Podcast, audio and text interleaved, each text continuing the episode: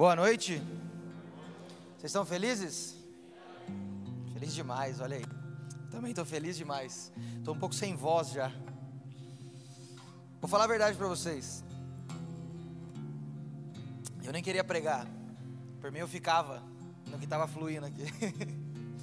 Porque a grande verdade é que a gente mudou o tema da série, mas o nosso coração continua em chamas, é ou não é?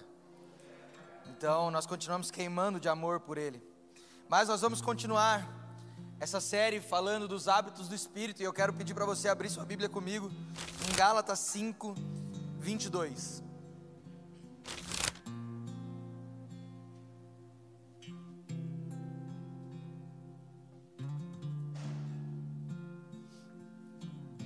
Gálatas 5, 22, vai abrindo aí. Enquanto isso, eu quero fazer mais uma oração. Se você achar, pode fechar os seus olhos. Jesus, no Seu nome nós pedimos para que o Teu Espírito é, possa trabalhar no nosso coração e na nossa mente. Espírito Santo, nós damos liberdade para que o Senhor venha desconstruir conceitos hoje e que seja construído a respeito de paz, aquilo que o Senhor determina e aquilo que o Senhor diz que é paz. Então, Espírito Santo, leva a nossa mente cativa até Cristo, para que ninguém fique indiferente aqui, mas que todos possam compreender a mensagem que o Senhor quer trazer a nós.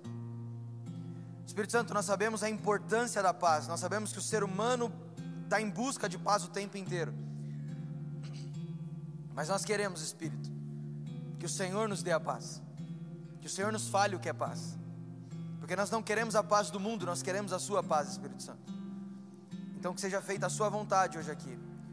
Nós estamos abertos para receber a Sua palavra, que o inimigo não roube a Sua palavra, que nós não atrapalhemos aquilo que o Senhor quer fazer, em nome de Jesus, amém. Amém? Vamos ler comigo então Gálatas 5, 22. Diz assim: Mas o fruto do Espírito é amor, alegria, paz, paciência, amabilidade, bondade, fidelidade, mansidão e domínio próprio. Contra essas coisas não há lei. Os que pertencem a Cristo Jesus crucificaram a carne com suas paixões e os seus desejos.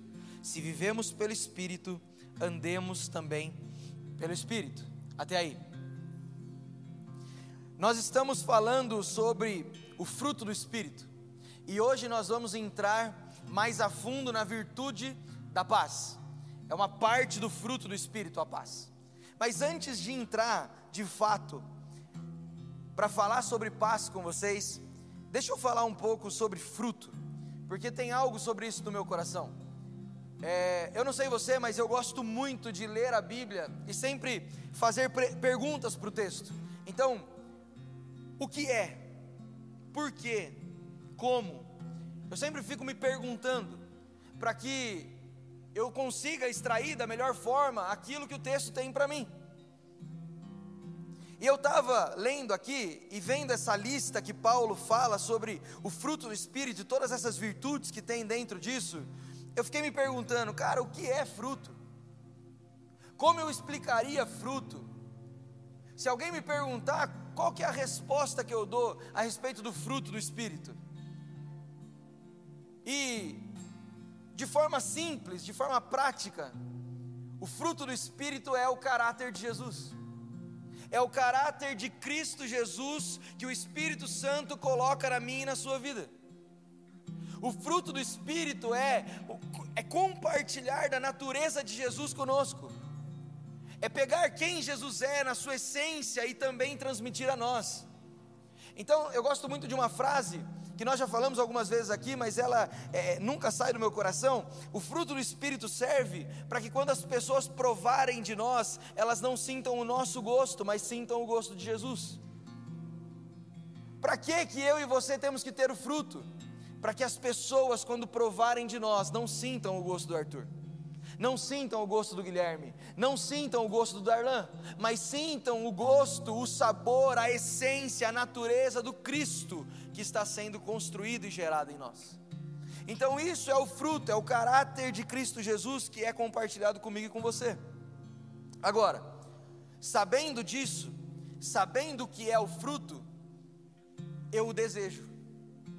eu quero. Poxa, se eu sei que é o caráter de Jesus, eu quero ter. Eu vou buscar, eu vou atrás, eu vou conquistar. E é aqui aonde nós temos que tomar cuidado. Por quê? Porque na natureza humana é assim que funciona. Eu desejo algo, eu corro atrás para ter aquele algo. Eu desejo algo, então, por exemplo, eu quero ter um carro. Eu vou trabalhar, trabalhar, trabalhar para ter recurso para ter o carro que eu quero. Eu quero uma casa, eu vou trabalhar, trabalhar, trabalhar para ter recurso para eu ter aquela casa. Por quê? Porque eu posso fazer algo para ter aquilo. Agora deixa eu te falar algo sobre o fruto do Espírito. Nada do que eu e você faça forma o fruto do Espírito em nós porque o fruto do Espírito é algo divino, é algo de Deus, é a natureza celestial de Cristo Jesus, que é compartilhada comigo e com você. Então não tem nada que eu e você possa fazer para ter fruto. Não adianta a gente ler esse texto e falar, eu vou ser alguém de paz, eu vou ter mais paz a partir de agora, eu vou amar mais a partir de agora, eu vou ser mais alegre a partir de agora. Não é pelo nosso esforço.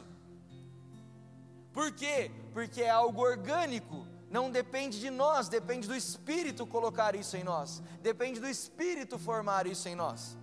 É só você pensar, a ciência tenta de todas as formas fazer um fruto, né, de, de forma sintética, de forma com que a sua tecnologia ali saia o fruto, mas ela não consegue, por quê? Porque para o fruto sair é necessário o processo orgânico da natureza. A ciência, a tecnologia consegue com uma estufa melhorar ali o ambiente, consegue adubar melhor a terra, consegue podar melhor para que o fruto saia. Isso ela consegue, mas fazer o fruto a partir do zero, não. Por quê? Porque é dependente de um processo orgânico. Assim é o fruto na nossa vida. Nós dependemos que o Espírito Santo forme isso em nós. Agora, então quer dizer que eu não faço nada? Não, nós fazemos. Porque a chave, a resposta está aqui, ó. Verso 25: Se vivemos pelo Espírito, andemos pelo Espírito. O nosso papel, a nossa força, o nosso empenho tem que ser em continuar andando no Espírito. Tem que ser, a partir do momento que cremos em Cristo e recebemos o Seu Espírito, habitar nessa presença amar essa presença do Espírito que agora habita em nós e isso forma Cristo em nós. Então o nosso esforço é para que Cristo, é para que o Espírito em nós atue, mas não um esforço para que eu seja mais paciente. Porque se eu tentar ser mais paciente, eu vou estar fingindo ser paciente. Agora, se o Espírito formar paciência em mim, eu vou ser de verdade alguém paciente porque não é o que eu consigo fazer. Sabe por quê? Porque o fruto é o resultado orgânico daqueles que andam pelo Espírito, ou seja, não é uma lista de regra moral, mas é uma lista de virtude produzida por Deus na vida do cristão que anda no Espírito. Não é sobre regra, é sobre virtude. Regra você obedece, virtude é só se ele formar em você. Então, esse é o fruto do Espírito, é sobre isso que nós estamos falando nessa série. Agora, é muito interessante que cada uma dessas virtudes do fruto, ela vai resolver uma parte da nossa vida. Ela vai nos dar qualidades, ela vai nos dar uma formação do caráter de Cristo, para que a gente não tenha determinados tipos de problemas, para que a gente viva como Jesus. E é muito interessante a gente pensar que Paulo está escrevendo essa lista do fruto para a igreja de Gálatas, né? para a igreja na Galácia. Por quê? Porque aqui, esse pessoal, essa igreja, estava tendo problemas. Porque tinha dois grupos: tinham os judeus e tinham os gentios. E para os judeus não bastava apenas crer na graça de Jesus para ser salvo, era necessário também ser circuncidado. Mas para os gentios aquilo já não era lei, porque bastava crer no sacrifício de Jesus. Então Paulo escreve essa carta para trazer uma retratação e o que realmente é que Deus deseja a partir desse assunto da salvação, de que a graça é suficiente.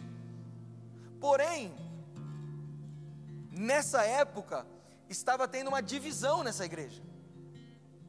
E se você ler antes aqui do, do fruto do Espírito, tem uma lista que é as obras da carne. E nas obras da carne está a divisão que era exatamente o que estava acontecendo nessa igreja. E além de divisão, tem um outro termo aqui que ele fala que é obras da carne, que é facção. E que também estava acontecendo nessa igreja. Tem alguns estudiosos, alguns teólogos que afirmam que tinha um grupo de judeus que era um pouco mais feroz, um pouco mais duro nessa sua opinião e fazia até de forma errada, até com violência algum, algumas coisas para que as pessoas, os gentios, se circuncidassem, porque para eles aquilo era a salvação, a fé na pessoa de Jesus e mais a circuncisão. Então, nessa igreja tinha essa divisão, nessa igreja tinha facção. E Paulo vem e fala sobre a lista do fruto do Espírito. E justamente a paz é o que faltava para eles, porque é a paz que resolve o problema da divisão, é a paz que resolve o problema da facção, é a paz bíblica e de Deus que transforma isso em nós. E então eu quero entrar com você para responder três pontos aqui hoje.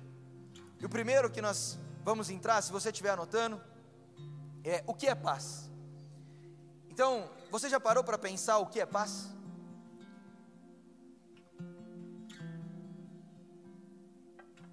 Porque paz virou uma palavra banalizada. Paz virou uma palavra de tão usada, um termo tão usado, e de tantas formas, que nós não sabemos mais o que realmente significa. Para você, ter paz é uma coisa, para mim, ter paz pode ser outra. Entenda, paz ela se dividiu em dois pontos. O primeiro é o que a mídia fala que é paz. Paz, se você procurar em música, tem milhares. Você vai passar a sua vida inteira ouvindo música e não vai terminar de tanta música que tem a respeito de paz. Você vai assistir filme, tem milhares. Porque o tempo todo a mídia está pregando algo sobre o que é paz. Séries, novelas e tudo que você imaginar sobre paz existem. E o tempo todo nós estamos aprendendo desde de pequeno o que é paz para isso, para essas pessoas que estão dessa forma na mídia pregando. Agora tem um outro ponto, tem o um segundo ponto do que é paz que é um lado mais impossível da paz. Que desde pequeno nós também escutamos. A paz mundial. Quantos aqui já ouviram esse termo, sim ou não? Paz mundial. Você já viu ter paz no mundo em algum momento? Paz econômica, já ouviu esse termo? Paz política. Aqui no Brasil é praticamente impossível, né? Que a esquerda e a direita estão em guerra, daqui a pouco chega um, uma galera que eu nem sei quem é, que é o centrão, e parece estar tá batendo em todo mundo. E aí eu falei, meu, eu nem sei o que é isso aí. Mas a gente escuta, não, é uma paz política, não, é, beira o impossível na nossa cabeça. Por quê? Porque o tempo todo nós estamos aprendendo dessas formas o que é paz. Mas hoje eu não quero trazer o um entendimento disso. Hoje eu não quero falar um pouco mais sobre é, é, o que nós aprendemos desde pequeno do que é paz. Eu quero trazer o um entendimento do que é paz para Deus. O que, que Paulo quis dizer com paz dentro do, do fruto do Espírito? E a primeira coisa que eu já quero chutar um castelinho da nossa vida é que paz não é um sentimento. Sabe, eu tenho certeza que você já fez assim, ó. Nossa, estou sentindo algo tão gostoso, estou em paz. Já fez, não fez? Em algum momento você já fez, não fez? Nossa, que paz gostosa. Deixa eu falar um negócio para você, tem nada a ver. Não tem nada a ver, por quê? Porque paz não é um sentimento. Vira e mexe, a gente fala do contrário. A gente fala que algo tirou a nossa paz. Aí eu vou dar um exemplo para você, presta atenção. Prático, simples. O que tira a sua paz? A rotatória do lago. Com quatro faróis. Gente, me explica aquilo. Só em Bragança. Não, esses dias eu fui passar ali. Sério, eu estava descendo a Norte Sul. Eu ia entrar na rotatória, fazer a volta para subir a Norte Sul. Coisa que não demora um minuto. Porque a rotatória é algo que funciona, né? Eu demorei 10. De tanto trânsito e eu peguei todos os farol fechados. Eu falei, nossa, perdi a minha paz. Não, Arthur, você não perdeu a sua paz. Porque não tem nada a ver com o que você está sentindo. Porque paz não é um sentimento, paz não é um sentimento meramente psicológico. No sentido bíblico, anota isso, guarda isso no seu coração. Para Deus, de forma bíblica, paz não é ausência de conflito, paz é estar completo. Paz é estar completo. O que é paz para Deus? Alguém que está completo. Paz tem a ver com integridade, com estabilidade, com uma falta que foi suprida. Significa harmonia entre as relações. Sabe, eu, eu gosto muito de um exemplo que eu vi o Igor Miguel, que é um, pastor, um mestre. Inclusive, se você não o conhece, busca lá no YouTube. Esse cara é incrível, ouça ele. Ele contou uma história que ele foi para Israel e ele chegou numa loja para comprar né, uma lembrancinha de Israel e tal. E ele fala né, o hebraico, mas ele não sabia o termo que eles usavam para pagar. E aí ele perguntou, cara, como que é pagar em hebraico? E aí alguém falou para ele que pagar era, era lechalem. Paz, no hebraico, é shalom. Lechalem é o infinitivo de paz. Então, o termo para eles pagar é o infinitivo de paz. E aí ele achou curioso, ele falou, cara, por quê? Por que, que pagar tem a ver com estar em paz? E então ele entendeu. Porque pagar tem a ver com uma ausência suprida. Então, quando ele entra numa loja, pega algo, aquele comerciante está em falta, algo dele não está correto, porque alguém pegou. Mas quando ele chega com um recurso financeiro e acerta, eles têm paz na relação. Quem está entendendo? Então, paz tem tudo a ver com uma dívida paga. Paz tem tudo a ver com uma ausência que é suprida. O dicionário internacional do Antigo Testamento diz que o significado básico de shalom, que é paz, é a ideia de terminar algo, de entrar num estado de integridade e unidade. Olha isso aqui. É participar de um relacionamento restaurado. Paz para Deus tem a ver com isso. Não tem a ver com o que eu aprendi desde pequeno que é paz. Paz para Deus não é o que eu sinto. Paz para Deus não é o que o ambiente à minha volta está me fazendo entender. Paz para Deus é o que Ele determinou que é paz. E ponto final. Por isso que a partir de hoje eu quero que você entenda o que é paz para Deus. Agora, o que, que é uma pessoa que vive o fruto da paz? é uma pessoa que vive relações plenas. Quando você pede do fruto do Espírito, quando você deseja ter o caráter de Cristo, você está desejando essa paz, você está desejando ter relações plenas, você está desejando ter uma dívida paga, uma ausência suprida. Então isso é paz para Deus. Agora, tem um segundo ponto.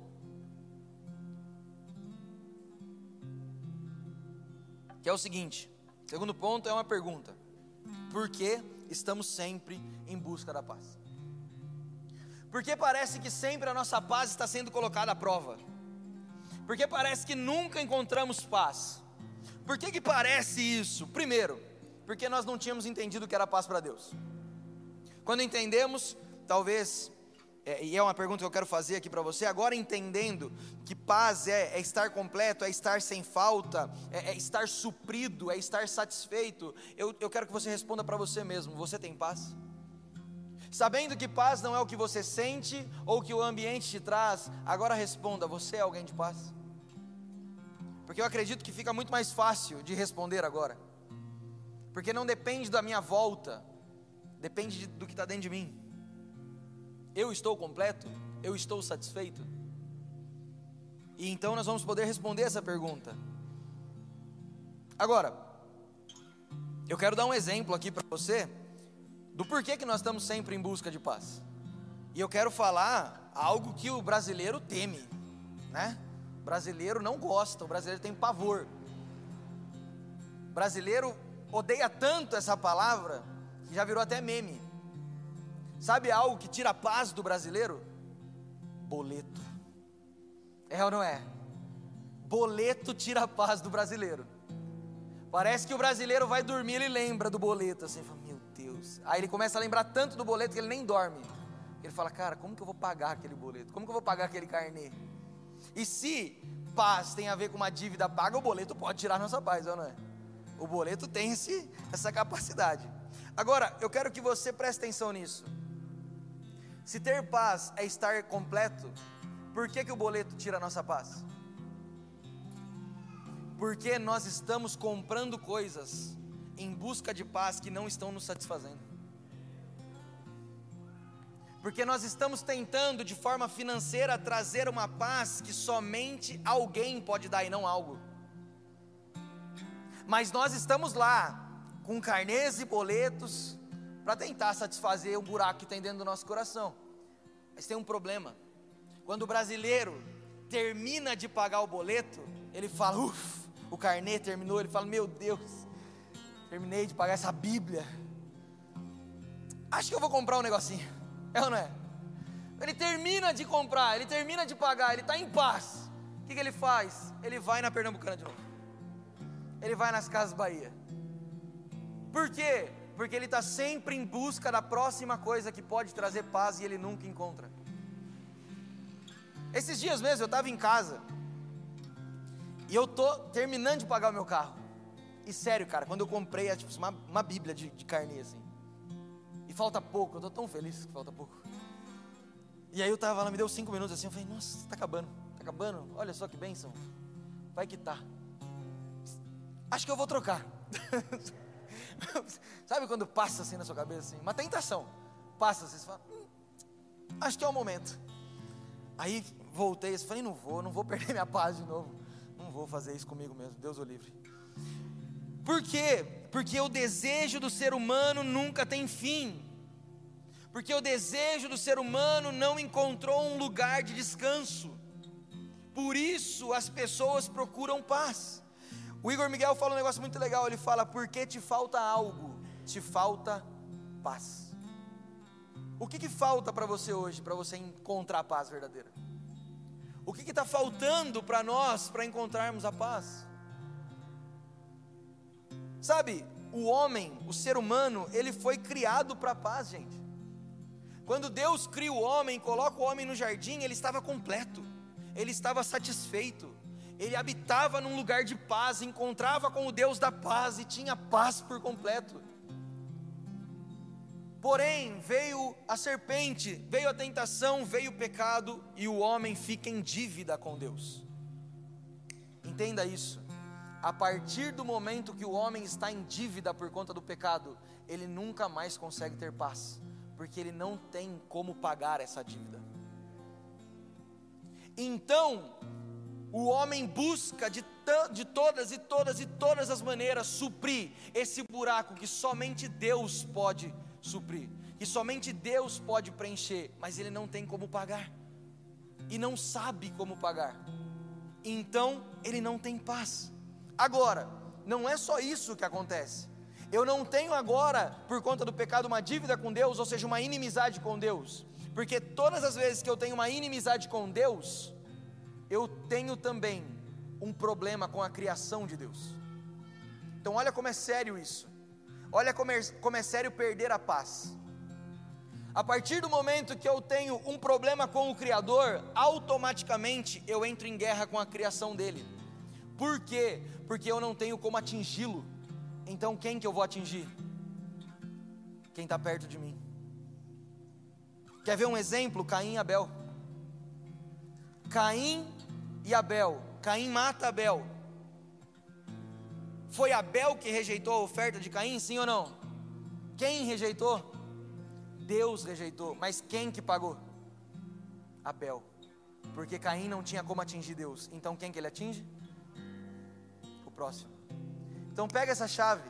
Todas as vezes, todas as vezes que nós temos algo contra alguém, que nós desejamos o mal de alguém, que nós falamos mal de alguém, que nós eh, temos inveja de alguém, todas as vezes que nós temos um problema com alguém, não temos um problema com essa pessoa, temos um problema com Deus. Porque a raiz da violência humana começa com a inimizade com Deus. e não com o outro. Não, Arthur, mas você não sabe o que essa pessoa fez para mim, para minha família. Eu não sei, eu não quero saber e eu não preciso, porque eu sei que se tem um problema, o nosso problema é com ele e não com o próximo. A partir do momento que nós resolvemos o problema na vertical, a horizontal vai ser resolvida também. Sabe, Tiago, na sua carta, ele fala: De onde vêm as guerras e contendas que há entre vocês? Não vem das paixões que guerreiam dentro de vocês? Ou seja, por que, que o homem está tão desesperado por paz e não encontra? Porque ele tem um desejo desenfreado dentro de si que ele não sabe aonde suprir. Meu Deus, Arthur, eu queria uma mensagem de amor. Eu queria uma mensagem gostosa para eu ir para casa. Calma. Esse é o nosso problema. Nós não conseguimos encontrar paz com Deus e por isso não temos paz com o outro. Jesus contou uma parábola, Mateus 18, que ilustra isso. Um homem devia uma quantia absurda para o rei, e ele não tinha como pagar aquela, aquela quantia. Ele entra na presença do rei, e o rei, sabendo que ele não tinha como pagar, perdoa a dívida dele. Mas olha que interessante, antes do rei perdoar, ele entra para o rei e fala: Seja paciente comigo, eu vou pagar. Era impossível, não tinha como, mas ele queria, ele achava que era possível pagar. E o rei fala: Não, fica tranquilo, está quitado, pode ir em paz. Quando ele sai da presença do rei, ele encontra então um conservo, ele encontra um amigo que devia para ele. A dívida dele tinha sido paga, mas ele não tinha entendido. O que, que ele faz com o amigo? Ele pega o amigo pelo colarinho e fala: Me paga o que você deve. O dinheiro que o amigo devia para ele não ia ser o suficiente para pagar a dívida com o rei, mas mesmo assim, ele está buscando meios de tentar entender, de tentar pagar algo que é impagável. Essa é a nossa história, gente.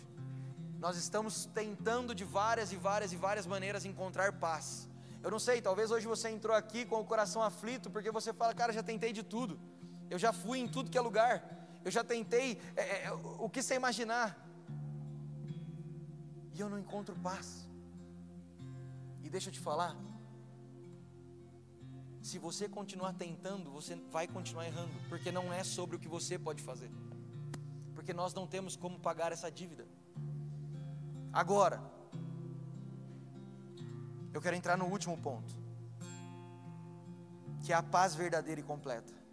Como então nós vamos resolver esse problema? Como nós vamos conseguir resolver o problema da paz? E é simples. É se a gente entender o sacrifício de Cristo Jesus na cruz. Porque Cristo Jesus na cruz estava pagando o preço que eu e você não poderia pagar.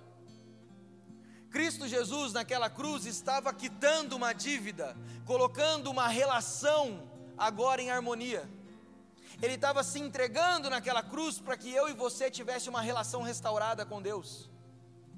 Porque eu e você não tinha como pagar essa dívida, então ele veio, ele nos amou, ele se entregou para que agora a gente pudesse ter intimidade com Deus novamente. E agora, mais do que isso, eu posso encontrar de novo assim como o homem foi criado lá no jardim, uma relação estável, uma relação íntegra, uma relação verdadeira com Deus. E na medida que eu tenho essa relação com Deus, eu encontro satisfação. E se eu encontro satisfação, eu encontro a paz. Então, como você quer ter paz? correndo atrás de várias formas de pagar um boleto, é, é, tendo seu carro quitado, tendo uma casa. Não, quando eu tiver uma casa, quando terminar uma faculdade, quando isso vou, vai me dar paz. Não, não, não, não, não tem nada a ver com nada terreno. Tem a ver com o sacrifício que Cristo Jesus fez por nós. E agora, eu não sei se você lembra, mas lá no começo eu falei que paz não é uma ausência de conflito. Eu quero que você guarde isso no seu coração. Por que, que paz não é uma ausência de conflito, gente? Porque para nós termos paz, Jesus entrou num conflito. Jesus foi xingado, Jesus foi açoitado, Jesus foi pendurado numa cruz e Jesus morreu para que eu e você tivéssemos paz. Paz não tem a ver com não ter conflito, paz tem a ver com estar completo e foi isso que ele conquistou para nós. Sabe, a cruz não é o símbolo de morte do nosso Senhor, a cruz é o símbolo perfeito da paz, aonde ele veio restaurar a nossa, o nosso relacionamento vertical, para que agora a gente também possa restaurar as nossas relações horizontais. Porque Jesus não se entregou naquela cruz apenas para dar paz entre eu e Deus, mas ele se entregou naquela cruz para que agora, tendo paz entre eu e Deus, eu possa ter paz entre eu e você. Jesus se entrega naquela cruz para dar paz para um homem, não para a igreja. Por quê? Porque o desejo de Deus sempre foi ter paz para o seu povo. Por isso ele cria o homem completo. E é interessante isso, porque se você parar para pensar, a cidade santa de Deus chama Jerusalém, sim ou não? O que, que significa Jerusalém? Cidade da paz. E olha como, é, como isso é um apontamento, porque cidade da paz, até a Thaís falou isso para mim, né? Cara, talvez aquele é o lugar que mais viveu guerra na história da, da, da vida humana. Mas Deus sempre falou que lá era o lugar da paz. Aí você fala, cara, não faz sentido, os caras estão quebrando pau. Agora há pouco estava tendo briga lá, estava tendo guerra. É porque não tem a ver com isso tem a ver com a nova Jerusalém que vai descer do céu, aonde nós vamos estar com o nosso amado e teremos paz. Por que, que teremos paz? Porque estamos completos, porque temos relação plena, em harmonia com Deus e uns com os outros. A cruz é a prova de que agora nós temos paz com Deus e a paz de Deus. E eu quero falar algo no seu coração. Deus tem paz para nós. Sabe, nós nos apegamos porque é um texto muito conhecido, que é a paz de Deus que excede todo entendimento. Isso é maravilhoso. Deus tem essa paz para nós, amém? Talvez se hoje você está precisando de paz, Deus tem paz para te dar. Mas eu amo a continuação desse texto, cara. Porque apagar o incêndio é bom, Deus faz isso por nós. Mas a continuação, Paulo vai dizer: ponham em prática tudo que vocês viram e ouviram de mim, e o Deus da paz estará com vocês. Sabe, Deus tem paz, sim, mas Ele é a paz. E além de dar paz, Ele quer que você habite nele, habite em paz. Então, se você entrou hoje sem paz aqui, Deus tem paz para te dar. Mas eu tenho uma notícia ainda melhor: Cristo Jesus se entregou naquela cruz para que agora você possa caminhar com o Deus da paz. Porque paz é algo que Deus é e não que Ele tem apenas. Então nós podemos agora ter a paz de Deus. Por isso no começo eu falei que o fruto não é algo que eu posso fazer. Eu não posso falar, cara, eu vou ter paz, eu vou ter paz, eu vou ter paz. Eu tenho paz. Não tem como. Não é algo que eu posso gerar. Porque se paz tem a ver com uma dívida paga, nós não tínhamos como pagar. Por isso que não tem como você ter paz se não for Deus formando essa paz dentro de você. Por isso que o fruto não depende de um esforço humano, depende dessa graça divina que nos alcança e forma Cristo em nós. Isso é paz, é essa paz de Deus que Paulo está falando que o Espírito Santo tem para a vida daqueles que amam a Jesus Cristo para a vida daqueles que entenderam que a graça é suficiente e agora andam pelo Espírito. Isso é paz. E é essa paz que nós temos que ter. Porque Jesus disse: A minha paz vos dou. É sobre essa paz. Não é sobre a paz que o mundo dá, não é sobre a paz que o mundo prega, não é sobre é, é, é, é o discurso da Miss Universo sobre paz mundial, é sobre alguém que está assentado no trono e governa todas as coisas e que pode dar uma paz verdadeira para o seu coração. Então, se hoje o seu coração está aflito e você buscou de várias formas ter paz e não encontra, eu quero te falar algo. Hoje você entendeu que paz não depende do seu ambiente, as pessoas ao seu redor. Paz é sobre o sacrifício que Jesus fez e agora você encontrou satisfação. Fica de pé, vamos finalizar.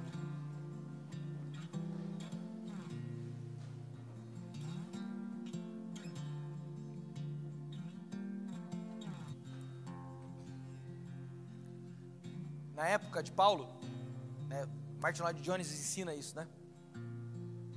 Na época de Paulo, as pessoas se cumprimentavam e falavam paz, paz seja com você. E aí Paulo, de forma intencional, muda o cumprimento. E nós usamos esse cumprimento até hoje entre nós. Quando nós chegamos na igreja, nós falamos para o irmão graça e paz. E talvez nós não sabemos o que isso significa. Talvez nós falamos porque aprendemos desde pequeno, ou porque chegamos na igreja e vimos os outros fazerem e a gente faz. Mas deixa eu te ensinar algo hoje. Por que, que você deseja graça e paz para o seu irmão? Por que, que Paulo falava isso para as cartas que ele escrevia? Porque graça é o fundamento pelo qual agora nós caminhamos. Graça é aquilo que é suficiente para salvar a mim e a sua vida. Graça é o chão que agora nós pisamos para poder caminhar a vida de Jesus. E paz é o fruto de quem vive em cima desse chão. Então, enquanto as pessoas buscam paz sem encontrar a graça, é uma paz mentirosa. Mas para nós que já encontramos a graça, nós já temos paz. Talvez não sabíamos, mas hoje eu quero te falar: graça e paz.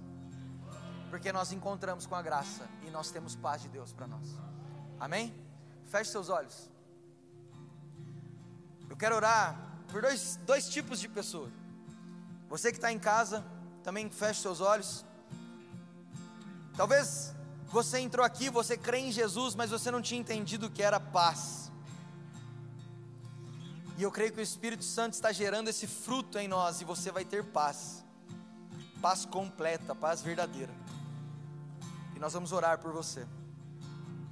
Mas talvez tenha um outro tipo de pessoa que não cria em Jesus e está desesperadamente procurando paz e não encontra em lugar nenhum. E hoje você está no lugar certo. Se você está aqui hoje e você não tinha Jesus como Senhor da sua vida, eu quero te falar algo, Ele é o único caminho, Ele é a única paz verdadeira. Nós vamos orar por você. Se você que está em casa também não tinha essa, essa consciência do senhorio de Cristo na sua vida, eu convido você hoje a entregar sua vida a Ele porque você vai poder experimentar de uma paz. Arthur está falando que minha vida vai ser maravilhosa, eu não vou sofrer, não, não tem nada a ver com isso. Eu estou falando que em meio ao sofrimento, mesmo assim você vai ter paz. Eu estou falando que mesmo se as coisas derem errado, você ainda assim vai ter paz no seu coração, porque paz não depende das coisas à sua volta, paz depende do Cristo em você. Jesus, nós oramos hoje e pedimos, nós desejamos o seu caráter, nós desejamos o fruto, do Espírito na nossa vida, nós queremos ter essa paz, Jesus. Espírito Santo forma isto em nós, nos dá o fruto, nos faz parecidos com Jesus, nos dá essa paz verdadeira e completa. Espírito Santo, eu oro por aqueles que não tinham entendido o que é paz e estavam ainda, mesmo crendo em Jesus, buscando de várias e várias e várias maneiras e não estavam encontrando, porque a única paz verdadeira é Cristo. Cristo se revela ainda mais hoje aqui. Espírito revela o Cristo a nós, e encontraremos paz, e encontraremos descanso. Que o fruto seja formado em nós hoje, e que ele continue sendo formado eternamente, porque eternamente nós queremos ser a semelhança de Cristo. Nos dá paz. Agora eu convido todos a colocarem a mão no coração. E eu vou convidar você a repetir essa oração comigo. Senhor Jesus, nessa noite, eu te peço, me aceita. Aceita um pecador que deseja ser restaurado, que deseja encontrar a paz Escreve o meu nome, Jesus, no seu livro, no livro da vida, e que eternamente eu possa estar com você, em paz, em nome de Jesus. Amém. Amém?